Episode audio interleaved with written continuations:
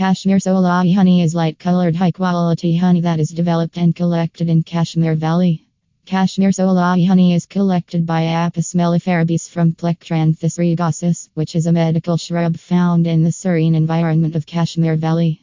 Moreover, our batches of Kashmir Solai honey are not passed through ultrafiltration and heating channels since many studies conducted in the last two decades have shown that ultrafiltration and heating of honey completely destroy some micronutrients and nearly all delicate enzymes that are found in raw Kashmir Solai honey.